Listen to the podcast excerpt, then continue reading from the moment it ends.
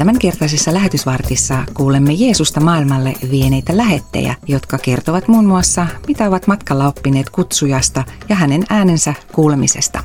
Hanna Lindbergin kanssa keskustelemassa ovat Hilkka Hares, Jukka Krogerus ja tuleva lähetyskurssilainen. Keskustelu käytiin lähetyksen kesäpäivillä. Ja tämän jälkeen lähetysteologi Jukka Norvanto opettaa raamattua, mutta sitä ennen äänen päästetään keskustelijat Hannan johdolla. Sinun lähetystyöurasi on oikeastaan ottamassa alkuaskeleitaan, sillä olet syksyllä aloittamassa Kylväjän lähetyskurssilla. Millainen sinun lähetyskutsusi on ja missä sen kutsun olet kuullut? Joo, minä olen ihan pikkutyttönä päättänyt, että minusta tulee lähetystyöntekijä. Ja se tapahtui tuolla Suomen raamattuopiston leirikeskuksessa Luokatirannassa. Siellä oli kesäleirejä ja on vieläkin. Siellä oli lähettäjä mukana ja he sitten kertoivat omasta työstään ja minä sitten päätin, että minustakin tulee lähteä. Oliko se lapsesta asti selvää, että se on niin kuin henkilökohtaisesti tarkoitettu sinulle? Joo, kyllä. Ja kyllähän siellä välillä oli jotain suvantovaiheita, että no onkohan tämä nyt kuitenkaan, eipäs juupase, mutta ei ja näin. Mutta kyllä se siellä taustalla kaiken aikaa ainakin oli. Tapahtuiko jotain erityistä, että pari vuotta sitten lähdit hakeutumaan lähetyskurssille? Mikä oli niin viimeinen sysäys? Jumala sulki elämässä tiettyjä ovia ja siinä vaiheessa tuli mieleen, että okei, että nyt ollaan työelämässä oltu riittävästi, kun se kaksi vuotta on siinä se määräraja. Ja oli jo vähän enemmänkin sitä työkokemusta taustalla, että nyt haen, että nyt kokeilen, että kyllä se ovi pysyy kiinni, että jos minua ei ole sinne tarkoitettu, hain ja tässä ollaan. On sanottu, että milleniaalinuoret on kasvatettu ajattelemaan, että heistä voi tulla mitä vaan. Että elämä on, pitää olla suurta ja mahtavaa ja samalla kamppaillaan kuitenkin oman arvon tunnon ja hyväksytyksi tulemista kysymysten kanssa. Tällä meidän vanhemmista kuulostaa aika ristiriitaiseltakin ja vähän vaativalta, että pitää yhdistää tämmöiset isot megatarkoitukset ja niihin liittyvät odotukset ja samalla kuitenkin työstää sitä omaa, ehkä mitättömyyden ja osaamattomankin tunnetta. Sanotaan, että näiden nykynuorten on vaikea ikään kuin uskaltaa tehdä ratkaisuja ja päätöksiä elämässään, kun kaikki on niin kuin mahdollista – mihin voi sitoutua, kun kaikki on ikään kuin avoinna? Tunnistatko Kyllä, omassa elämässäsi tällaista? Mutta itsellä on se etu, että on saanut olla kuitenkin kristittynä koko ikänsä. Eli siellä on kuitenkin aina ollut se luottamus, että minut on luotu juuri sellaiseksi kuin on tarkoitettu. Joo. Sä oot nyt tehnyt tämmöisen valinnan elämässäsi ja suuntaudut lähetystyöhön. Mistä löytyi niin kuin se rohkeus? Moni sanoo, että olet tosi rohkea, kun lähdet, ja koska se itsestä ei tunnu rohkealta varsinaisesti, että se nyt on vaan, että tie vie sinne. Oliko se vaikea päätös? Vaikka lapsena tuli jo tieto, niin oliko siinä jotain kysymyksiä? Joo, kyllähän siinä tietää, että mistä kaikesta tavallaan luopuu täällä Suomessa sitten, että kun Joo. maailma kutsuu. Lapsujen perhe jää tänne ja sukulaiset ja ystävät ja näin. Kyllä se luottamus on, että elämä kantaa silti ja yhteys säilyy. Joo. Hilkka, kun juteltiin etukäteen, niin kerroit, että liki 40 vuoden aikana, jonka aikana olet Afrikassa ollut, sinulla on ollut paljonkin kokemuksia siitä Jumalan yliluonnollisesta avusta arjen ja juhlan keskellä. Mitä merkitystä niin kuin lähetystyöntekijälle on, että Jumala jopa ihmeiden ja yliluonnollisen läsnäolonsa kautta auttaa ja on läsnä? Ensin pudotetaan kymmenen vuotta siitä Afrikassa olosta pois kuitenkin vain 30, mutta tuota, kyllä siihenkin tietysti mahtuu hyvin paljon ihmeitä. Nyt kun ajattelee ihmeitä, niin tulisi mieleen jotain ihmeellisiä ilmestyksiä, mutta usein ne ihmeet, minkä keskellä sai siellä olla, oli sellaisia arkisia asioita. Toisaalta arkisia asioita, miten Jumala johdatti niin, että saattoon itse olla esimerkiksi omassa ammattityössäni kätilönä juuri oikeassa paikassa, oikeaan aikaan ilman, että se oli niin kuin Jumalan johdatuksessa, että voin olla mukana ja voi joku äiti selvitä hengissä synnytyksestä ja eikä vain se, että tämä synnytys meni ja äiti selvisi hengissä, mutta myöskin sitten tämä äiti, joka selvisi synnytyksestä hengissä, sai kuulla sen jälkeen evankeliumin. Sai olla niin kuin siinä välittäjänä. Ja sitten Jumala teki ihmeen ja pelasti tämän äidin ja koko sen kylän ja sen seutukunnan. Ja siinä sai vaan olla katselemassa sitä ihmettä.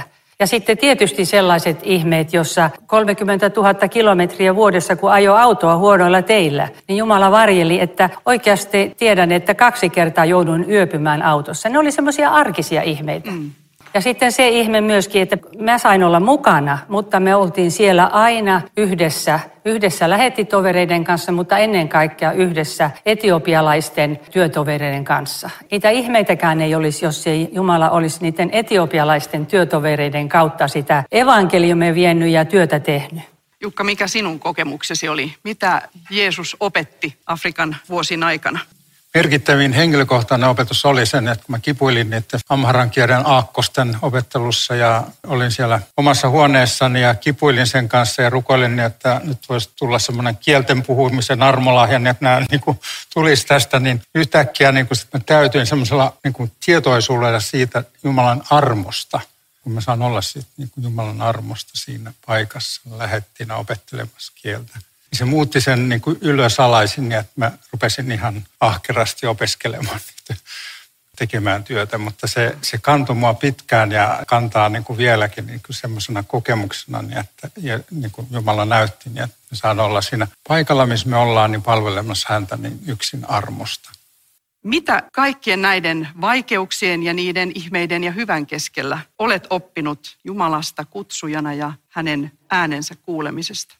Oikeasti kaksi asiaa on itselle tullut näitä vuosina, mutta ehkä kaikkein vahvimmin kuitenkin se, että hän Jeesus kutsujana on uskollinen. Hän on uskollinen.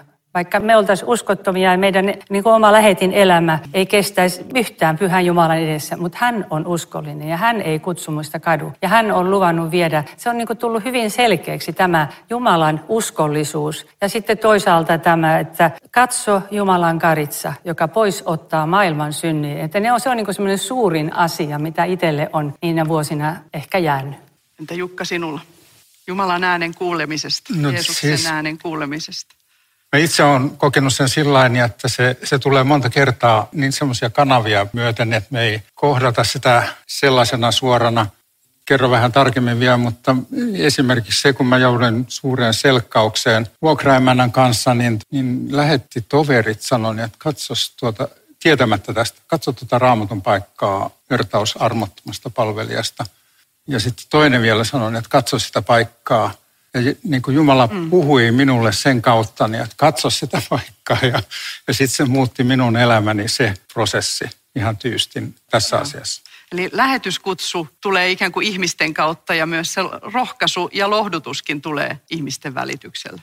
Just niin, että me ollaan suuri yhteisö siellä, meillä on, meitä on toisia lähettejä, me ollaan seurakunnan tai kirkon keskellä työntekijöinä. Me monella tavalla opimme toisiltamme, rohkaistumme toisistamme ja tietämättämme rohkaisemme toisiamme sanoillamme. Entäs nyt, kun te olette olleet jo jonkun aikaa täällä Suomessa, niin loppuuko lähetyselämä siihen, kun palataan tänne kotisuomeen? Täällähän on hyvin erilaiset olot ja tehtävät ja mahdollisuudet kuin eri puolilla maailmaa mihin Jeesus on kutsunut ja vienyt teitä täällä? Mä ajattelisin kyllä, että ehkä mä mainitsin sinulle tästä kokouksesta, kun olimme tuolla Legacy-projektin mm tiimoilta tai tämmöisessä nuorten konferenssissa, jossa meitä seniorilähettiä eri lähetysjärjestöistä oli kutsuttu siihen juhlaan. Ja siellä meidät oli istutettu sillä tavalla vähän kuoroparvelle istumaan ja sitten nämä vetäjät kertoivat, että nyt on se aika, että he lähtevät. He kiittivät meitä vanhoja ja sanoivat, että meidän tehtävä on pitää rukousta yllä ikään kuin näin Mooseksen käsiä, että taistelussa meidän tehtävä on rukoilla. Kyllä mä koen niin, että että se esirukoustehtävä ja jonkinlainen rohkaisu, mitä ehkä voi sitten omille ystävillensä antaa ja totta kai kaikenlainen tukeminen lähettäjänä tällä hetkellä.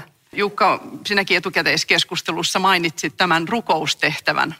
Mä itse koen niin, että se on erityinen tehtävä rukoilla lähetyksen puolesta ja, ja itse koen, että Jumala kuulee sen rukouksen siellä, mutta sitten muuttaa myös minua, että siinä tulee niin, että voidaan me järjestää jotain, että lähetys saisi enemmän tukea. Että tämmöisiä ajatuksia tulee ja, ja niitä täytyy vain käytännössä ruveta tekemään.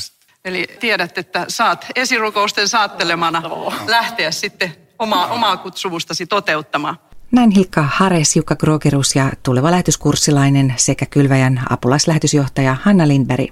Keskustelu käytiin lähetyksen kesäpäivillä ja osa tapahtuman tallenteista on katsottavissa Kylväjän kotisivuilla kylvaja.fi.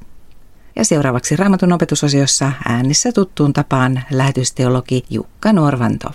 Minua on raamatun äärellä alkanut yhä enemmän hämmentää eräs asia. Kysymys on sanoista. Raamatun mukaan tämä maailma on ensinnäkin luotu Jumalan sanalla. Luomiskertomuksesta voi yhä uudelleen nähdä, kuinka Jumala sanoi jotakin ja sitten sana oli saanut ihmisaisteillekin näkyvän muodon. Jumala esimerkiksi sanoi, tulkoon valo, ja valo tuli. Jumala sanoi, kasvakoon maa vihreyttä, siementä tekeviä kasveja ja hedelmänpuita, jotka maan päällä kantavat hedelmissään kukin lajensa mukaista siementä. Ja niin tapahtui. Näin Raamattu jo aivan alusta alkaen korostaa sanan ja ennen muuta Jumalan sanan mahtia. Sana toi järjestyksen kaaukseen. Sama hämmentävä piirre jatkuu senkin jälkeen. Jumala lähettää profeettoja kansansa pariin julistamaan sanaa. Joonalle hän antoi peräti käsky mennä vieraan kansan pariin, ja kaikki Joonan kirjassa mainitut henkilöt ovat Joonaa lukunottamatta muita kuin juutalaisia. Lähettäessään Joonaa Assyrian pääkaupunkiin, Jumala antaa tälle jopa valmiit sanat. Joonan kirjaluvussa kolme jakessa kaksi sanotaankin Jumalan sanana, julista sille se sanoma, jonka minä sinulle puhun. Joonan ei tarvinnut edes miettiä, mitä sanoja käyttää. Niinpä kun Joona lopulta toimi Jumalan tahtomalla tavalla ja julisti Niniven kaupungin asukkaille Jumalan antamat sanat, koko kaupunki katui pahuuttaan. Muutama sana saisi aikaan valtavan muutoksen koko kaupungissa. Kun tulemme uuteen testamenttiin, näemme sielläkin saman asian toistuvan. Jeesus esimerkiksi sanoi miehelle, joka tahtoisi kyllä seurata häntä, mutta tahtoisi sitä ennen kuitenkin haudata isänsä, eli toisin sanoen elää kodissaan niin kauan, että hänestä tulisi periä ja omaisuuden haltija. Hänelle Jeesus sanoo, anna kuolleiden haudata kuolleensa, lähde sinä julistamaan Jumalan valtakuntaa. Sama viesti Jumalan sanan välittämisen tarpeellisuudesta tulee raamatussa yhä uudestaan vastaan. Niinpä Paavali korostaa romalaiskirjaluussa 10 alkajakeista 11 ilosanoman julistajan tehtävää näin. Kirjoituksissa sanotaan, yksikään, joka hänen uskoo, ei joudu häpeään. Juutalaisen ja kreikkalaisen välillä ei ole eroa. Kaikilla on sama Herra, ja häneltä riittää rikkautta kaikille, jotka huutavat häntä avukseen. Onhan kirjoitettu, jokainen, joka huutaa avukseen Herran nimeä, pelastuu. Mutta kuinka he voivat huutaa avukseen sitä, johon eivät usko? Kuinka he voivat uskoa siihen, josta eivät ole kuulleet? Kuinka he voivat kuulla, ellei kukaan julista? Kuinka kukaan voi julistaa, ellei häntä ole lähetetty? Onhan kirjoitettu, kuinka ihanat ovat ilosanoman tuojan askelet.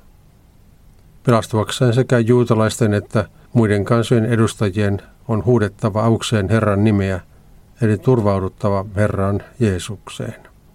Mutta tietenkään kukaan ei voi uskossa turvautua Jeesukseen, ellei ole hänestä kuullut. Siksi tarvitaan lähtiöitä ja lähettäjiä.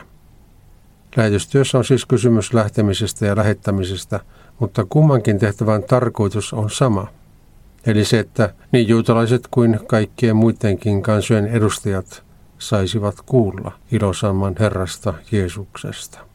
Se sanoma antaa elämän. Kylväjän lähetysteologi Jukka Norvannon opetuksen aiheena oli Jumalan sanan välittämisen tarve ihmisten pelastumiseksi. Muistathan, että lähetysvartin voi kuunnella myös Kylväjä-podista, joka löytyy Spotifysta sekä muun muassa Apple- ja Google-podcasteista. Ohjelma löytyy myös Kylväjän kotisivulta osoitteesta kylvaja.fi. Lähtekää rauhassa ja palvelkaa Herraa ja toinen toistanne ilolla.